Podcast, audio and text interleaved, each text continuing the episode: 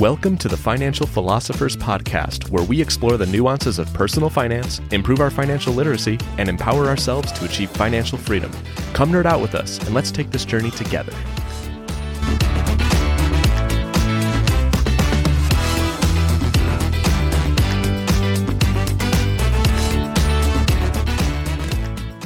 Welcome back, everyone, to the Financial Philosophers Podcast. Danny, did you have a good um, Thanksgiving? I did, yeah. I traveled to a com- couple of different cities, uh, visited you know some different groups of family, and uh, then came back back up here and just worked on the house and vehicles. How about you? Nice, yeah, yeah. Traveled back to Indiana to see my family. Oh, so nice. nice, uh, nine hour road trip uh, back home. That, Uh, had a that lot of one fun, though. Yeah, each Ooh, way. all yeah, right. Yeah. Um, but you know, um, it was a great time. Got Yeah. to see a lot of friends and family I haven't seen in a while. And uh, believe it or not, the trip back home was actually part of the inspiration behind doing today's episode. Really? Um, yeah. So, to our listeners, as you could probably see from the today's episode title, we're going to be talking about high yield accounts, and this is going to be part one. Basically, high yield accounts for your cash. And when I was back home, Danny, I was asking, you know, I was talking to friends, and naturally, a lot of conversations came up about, you know, Chris, what do you think about everything going on? You know, um, you know, high rate environment, inflation is it going to stay high for longer, or are rates going to go down next year?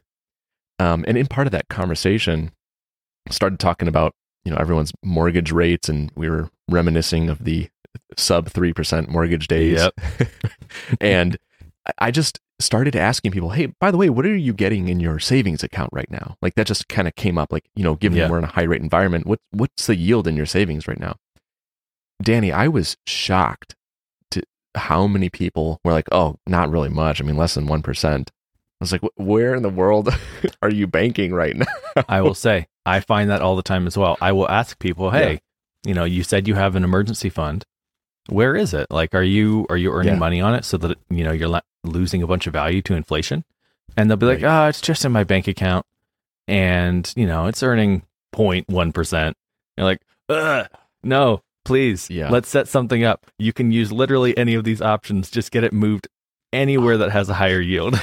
I know, I know, and it's it's really disheartening. It's kind of heartbreaking when I hear that because th- there is just so much you're leaving on the table right now. If your money is currently parked in a traditional old school brick and mortar bank earning, you know, less than 1% interest, probably even just a fraction of that, there's so many dollars you're leaving on the table. And that's what that's part of the reason why I was inspired to talk about this today. So I say we jump in. I mean, uh, to our listeners, sure. this is going to be part one of high yield savings uh, um, accounts. Uh, today, we're going to talk about high yield savings, Yeah. uh, CDs, and money markets. Yeah, and not- next, sorry, Sorry, not just that? not just accounts, but just high yield options for your cash, right? Yeah, I think most of these today are, are I guess, considered accounts, Okay. if you will, or or I guess a CD is a is an asset. But next week will be part two, and we're going to talk about uh, treasuries, bonds, multi-year guaranteed annuities, which are also known as MYGAs, those types of things. Um, I, I don't know. I view this as partly a public service announcement too, right? If your if your cash is at the time of this recording, November 2023, right? By the time you listen to this, rates could change. But I would say a lot of the the logic or the rationale behind what we're going to talk about today will still hold true in any rate environment because everything's relative, right? When whatever rate environment we're in, high or low, you still want to be maximizing the interest rate you're getting, the yield you're getting, right? And so, for what it's worth, I, I think this is going to be universally applicable across time. I hope this is more evergreen. But as a public service amount, announcement, if you are not currently earning at least 4% in your savings, uh, you could probably do, be doing better. Um, so maybe maybe this is a inspiration for people to take action now. So let's let's Hopefully. jump in as an example. Sounds So- good. So what what is the purpose of a high yield account, a high interest account for your cash? Well, Danny, you just mentioned an emergency fund, right? But you might also have a short term goal, right? You might want to True. purchase something in one to five years. Could be a car purchase, could be a down payment on a home, could be a vacation, whatever it is. If you have something that's relatively short term, you know, between one and five years, a, a good high yield account or asset is a good place to park cash for that purpose. Chris, I can I can hear people yelling out right now. Five years? That's not short. Well, in the world of finance, sub five years is short term. Uh, it, you know, it's the same idea. If if you aren't going to be in in the market for at least ten years, they generally say you know it's suggested Yeah. that you not put your money into equities. Um, Right. So yes, sub five years is short term in the world of finance. And on that point, Danny, part of the reason we we specify one to five years is because of what we've talked about before, which is a sequence of returns risk, right? That doesn't actually just apply to when you retire or quit working.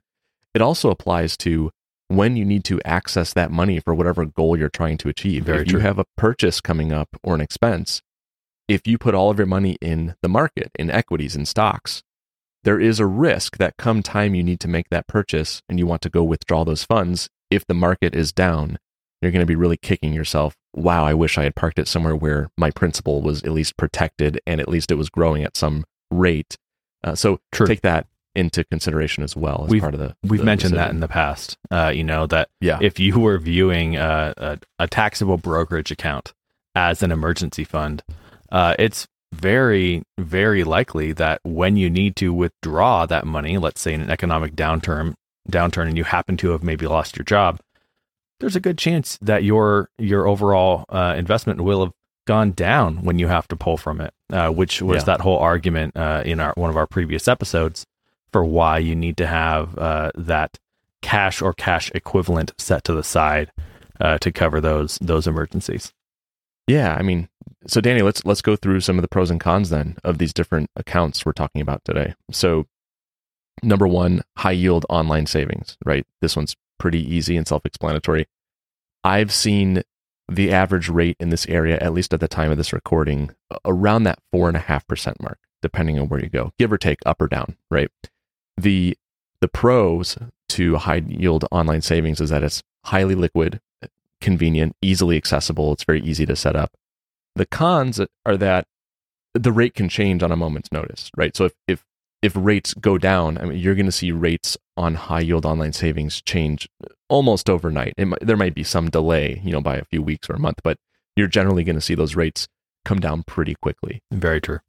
Yeah, and I mean, s- some examples would be, you know, I, I use SoFi uh, for my savings, which right now gets 4.6 percent, I believe. Four point six. But it, yeah, but it does require you to have direct deposit set up to a checking account with them. So your paycheck has to be going to that. true. That's one of the the, the uh, contingencies, if you will.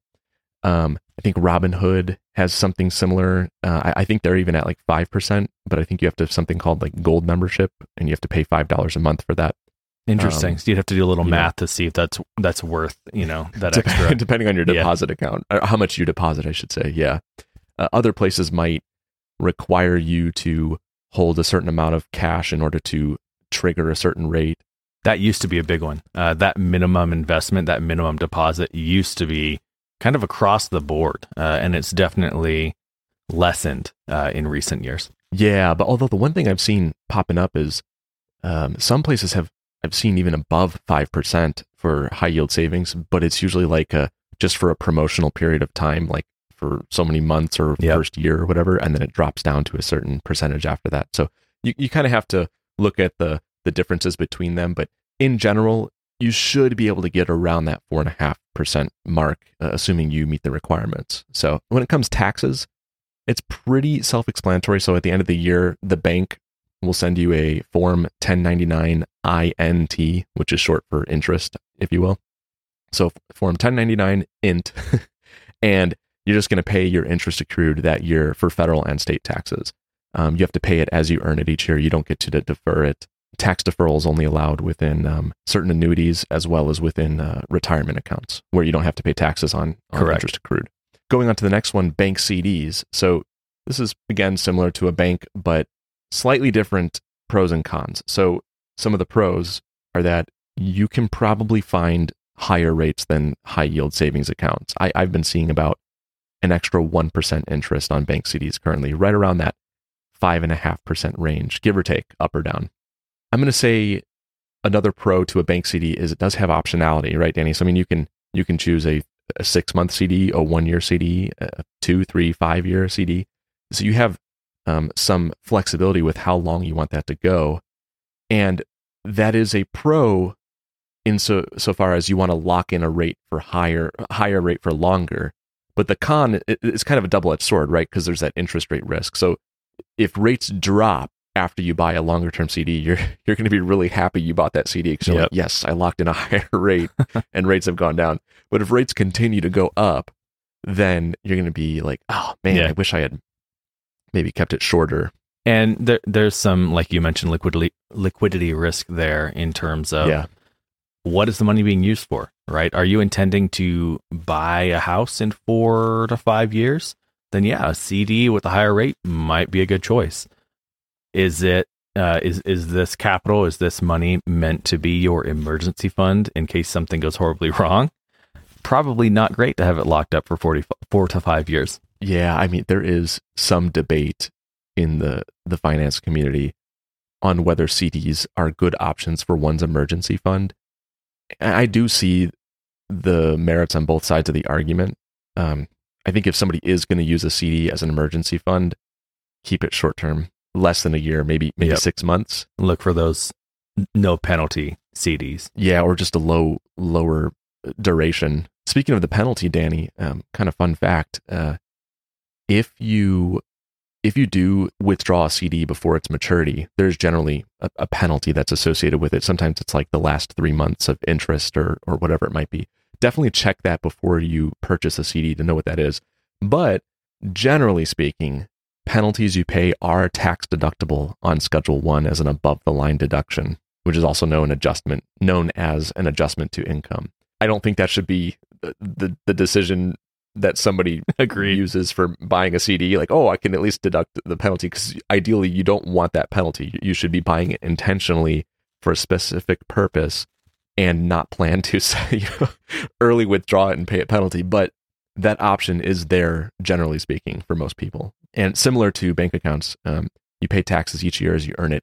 Even if it's like a long term CD, right? Five year CD, you're still going to owe taxes on that interest as it accrues each year. Yep. Federal and state. And the same tax form, Form 1099 INT, will be paid out. So while we're on high yield savings accounts and CDs, Danny, I do think we should mention FDIC really quick.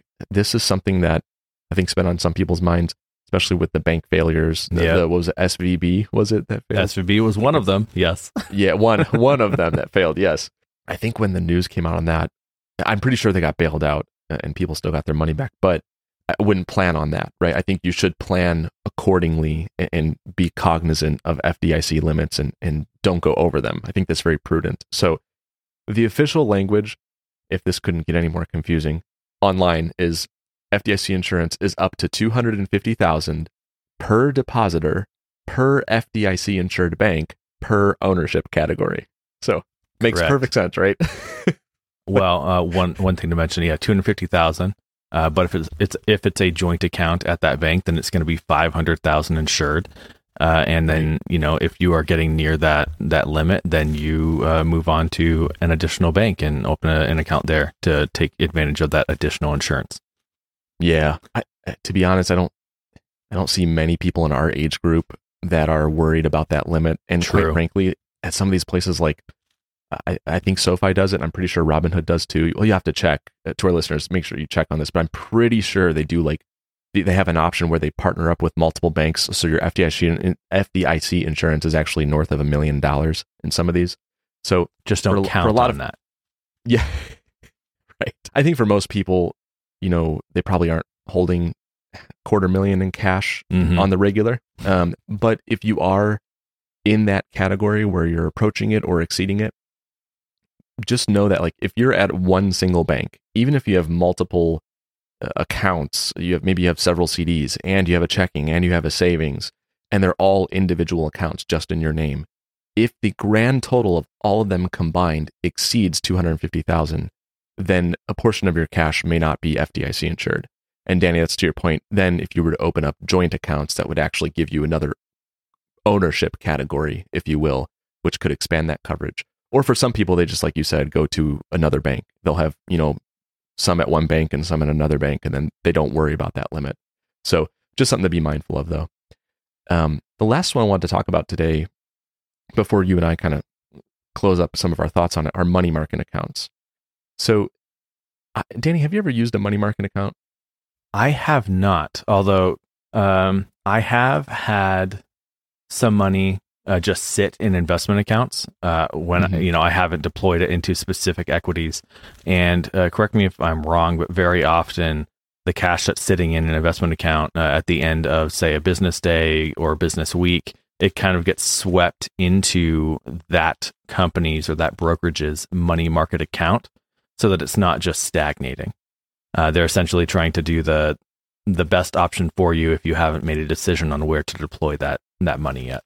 Actually, yeah, I think you're spot on. That's a good observation. The the way I've always described it is there's there's two types of money market accounts and they, they kind of get mixed up sometimes. There are those offered directly through banks. Sometimes they're referred to as money market deposit accounts. Okay. And they they more or less they they look, walk and talk just like a regular bank account, checking or savings for that matter. And they're they're usually FDIC insured, assuming that the bank is an FDIC bank. Um, then there's something called a money market fund, which is not offered through banks. It's generally, like you said, what you were referring to. It's at the brokerage level where any cash that's not invested is basically just sitting, usually sitting in their default money market fund or some type of cash account. There's a slight difference between the two. One is an actual deposit account, and one's a, a mutual fund, a money market mutual fund, if you will. Okay. That one, the fund, the mutual fund, does not have FDIC insurance, but it generally does have uh, Securities Investor Protection Corporation, SIPC coverage, SIPC, as some people call it. And that's up to $500,000 in protection. That's basically if the broker were to fail and go belly up, that much money up to 500,000 is generally protected. So it's a little bit different than FDIC insurance. But I've I've been seeing rates for money market funds you know, kind of about around the 5% mark. I don't know about money market deposit accounts at, at regular banks. Um, I know one bank that I still have an account with who I actually used to work for uh, in Northwest Indiana. It's a small bank. They, they have a money market deposit account that as long as you have more than $100,000 in it, you get like 4.1% or 4.13%. Ah, just So a hundred thousand. Yeah. Yeah, just just a casual 100k, you know.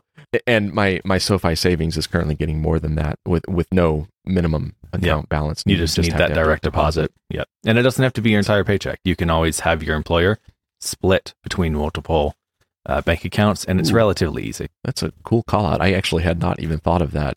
So I suppose if you could get bonuses at other banks, that could be one way one way to do it. True. Yeah. You know, sometimes banks offer that like I don't know, so many hundred dollar sign on bonus for signing up as long as you have direct deposit for two or three months or something. like oh, now we're heading into that credit card churning territory. maybe not do that. but yeah, it, you know, if you if you need direct deposit, but you're worried about sending all of it into an online bank like SoFi, if you determine that Yeah. your savings rate is going to be 25 percent, just have 25 percent of your paycheck split off direct deposit into that high yield account. Yeah, that's, that's a good tip. So yeah, so similar to checking a savings account, some of the pros and cons, right?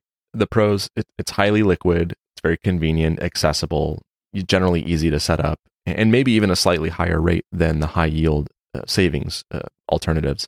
Although probably not as high of a rate as you can get with CDs, uh, but that's that's the benefit you get for locking up your money in a, in a slightly less liquid product, right? Is the CD. So some of the cons, there might be additional requirements, like the just bank example I just gave you with a hundred thousand. I don't think all money market deposit accounts at banks are going to require that hefty of a hurdle. But just be mindful of any of those types of requirements. Uh, be mindful if you have a money market mutual fund, it's not going to have FDIC insurance, but it generally should have SIPC insurance. And same as the online, the high yield savings accounts, the rate can change quickly, right? If rates Okay. change, you're generally going to see those fluctuate as well. And similar, you pay taxes each year as you earn interest uh, on federal and state, assuming that your money market uh, fund isn't in like an IRA or some type of retirement account. True, because you could Um, technically invest into those in one Yeah. of those tax sheltered vehicles.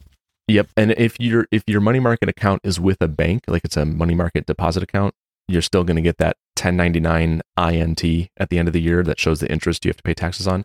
But if it's a money market fund in a taxable brokerage account, you're generally going to get, I believe, a 1099 DIV, DIV, uh, which stands for dividend, I believe. um, because money market mutual funds, I think, are still considered ordinary dividends that they pay out as opposed to traditional interest that you see with a bank product. So, those three good options right there high yield savings accounts, bank CDs, and money market accounts. Um, they have their pros and cons. When you're trying to decide on these, I think, again, like you were saying, Danny, a big part of it's going to come down to what is the purpose that you need it for? Is it just an emergency fund? And do you need absolute liquidity and access to it? then maybe don't tie it up in something like a CD. And if you do, make it really short term. But if you are looking for a defined goal at a specific specific time in the future and it's relatively short term, which I know this is debatable, right, Danny? We we define that as one to five years. People may disagree, but you know, taking that sequence of returns risk into consideration, uh, one to five years seems like a pretty prudent uh, time frame to maybe choose something that's more predictable, like one of these options we discussed, rather than going straight into the market where the value you need to withdraw at that time may be down come come time to make a purchase. Absolutely. So, do you have any favorites amongst these, Danny? Do you do you personally use CDs a lot, or or are you mostly sticking to just uh, savings accounts? I, I will admit I have never purchased a CD. Um, I'm pretty much full equities in terms of assets.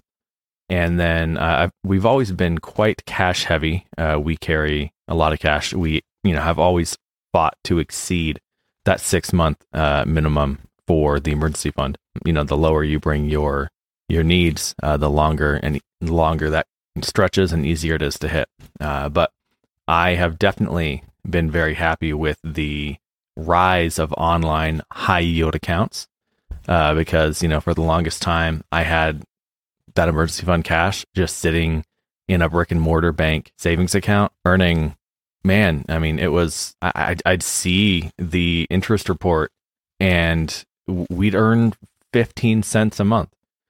And it's uh it's it's tough right? Like just seeing your money lose value year over year but knowing that you have to keep it liquid in order to protect yourself you know from all of life's wild events. And yeah. uh, so I've been really happy having switched. I also use SoFi, and then we maintain a separate brick and mortar uh, bank, and those accounts are all connected. It's very easy to transfer money when needed, and we've we've been quite happy with it, you know. And we are in, in a single month with SoFi, we will earn more than 100x what we would earn in the entire year with the brick and mortar bank. So it's definitely worth your time and effort. And it's really not that much effort. Uh, it's definitely worth your time and effort to get your emergency fund savings or you know short-term goal savings into a high yield account so that you at least combat inflation it will you know there will be some tax considerations for most people uh, but it's it's really minor and it, it, it's worth the effort and it's worth your time spent to get them switched. I mean, speaking about the the time and effort to put into it, I actually have a good example to talk about. So, um, I have a friend who uh, I helped set up uh, with uh, some some financial planning stuff, just some some really uh, relatively simple stuff, but it was really impactful. Getting getting their savings account set up, an investment account, and kind of getting their um, retirement allocations and getting that all going with their paycheck going to their 401k. And one of the things I was talking to them about was like they had, I want to say, 40,000 in savings, which was an awesome emergency yeah, fund. Absolutely. But it was still just at, I forget what bank it was, and uh, earning, like you said, 0.1% interest, something very, very small. I remember saying, like, oh my gosh, get your direct deposit set up and just start getting that. I think at the time, the bank account they were I was suggesting they look into was paying around 4%. Uh, so still high, not quite as high as it is right now, which getting, it's like, you know, about half a percent higher now than it was when I was talking to them. Actually, may, maybe it was kind of in the high threes at, the, at a year ago. I don't remember exactly, but I do remember doing some quick math and going, look, if you get this set up, you're going to earn close to 130 to 140 dollars a month in interest. I recently asked them again. I think a year had gone by, and they still hadn't set it up. And I was like, 130 to 140 dollars a month for the past 12 months left on the table. And the amount of time it would require for you to get this set up is maybe an hour or two at most, right? Just like just doing it online and, and on the app. talk about a heck of an hourly rate return on investment, right? Like, oh yeah, uh, just a couple hours of your time to earn that much interest over the year. Again, back to the public service announcement to our listeners. You may be coming if you have not like looked at better options. And I know we mentioned uh, Dan, Danny, you and I use SoFi. We're not recommending people use any specific bank. Right? Correct. Do your research. SoFi just it just coincidence that Danny and I happen to use that um, uh, uh, apart from one another. But there are lots of options out there. I mean, take your pick. You know, look online. If it's a if it's a well known bank and it's FDIC insured and it's legitimate, uh, you're probably going to find lots of options yielding above that four percent range at the time of this recording. You may be coming up with all kinds of reasons and excuses that you don't have the time because life is busy, or you have X, Y, and Z that you have to do. I am telling you, there are very few things I can think of off the top of my head that are more worth my time than spending an hour getting this set up and potentially earning way, way more interest over the course of the next few months or even year, depending on where rates are. Just have an honest conversation with yourself. What's what's holding you back, right? There's there are a lot of good options out there for your cash to be earning much better interest. Uh, so just take that to heart and, and maybe get that process started. Look and see what options you have available online or in your area, maybe one of your local banks. Uh, but start exploring that. Don't put that off for too long because you might be missing out on some really good opportunities. I agree. Well, Danny, that's all I had to say for today. To our listeners, hope you got something good out of this and uh, join us next week. We're going to talk about high yield options part two, and we're going to go into um, some things like treasuries, bonds, MYGAs, and any, anything else we can think of. I think it'll great. be a lot of fun. So, absolutely. Thanks for joining and uh, see you next week. All opinions expressed in this program are for informational purposes only and should not be relied upon for any investment decisions or financial advice. Always remember that investing involves risk and the possible loss of principal capital. Please seek advice from a qualified professional before making any important financial decisions.